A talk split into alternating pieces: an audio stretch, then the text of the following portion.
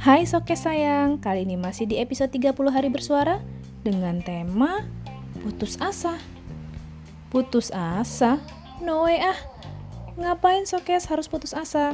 Semua permasalahan selalu ada jalan keluarnya. Dan di balik semua kesulitan yang kita hadapi, selalu ada kemudahan. Percuma putus asa, malah buat diri kita makin terpuruk.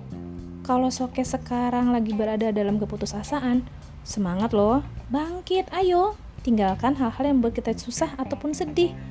Percaya saja, Tuhan memberikan ujian kepada setiap hambanya karena dia sayang dan ingat kepada kita. Serta kita dianggap mampu untuk menghadapinya. Jadi, tetap semangat ya. Dan say no to putus asa. Salam sayang dari Mila, tetap semangat.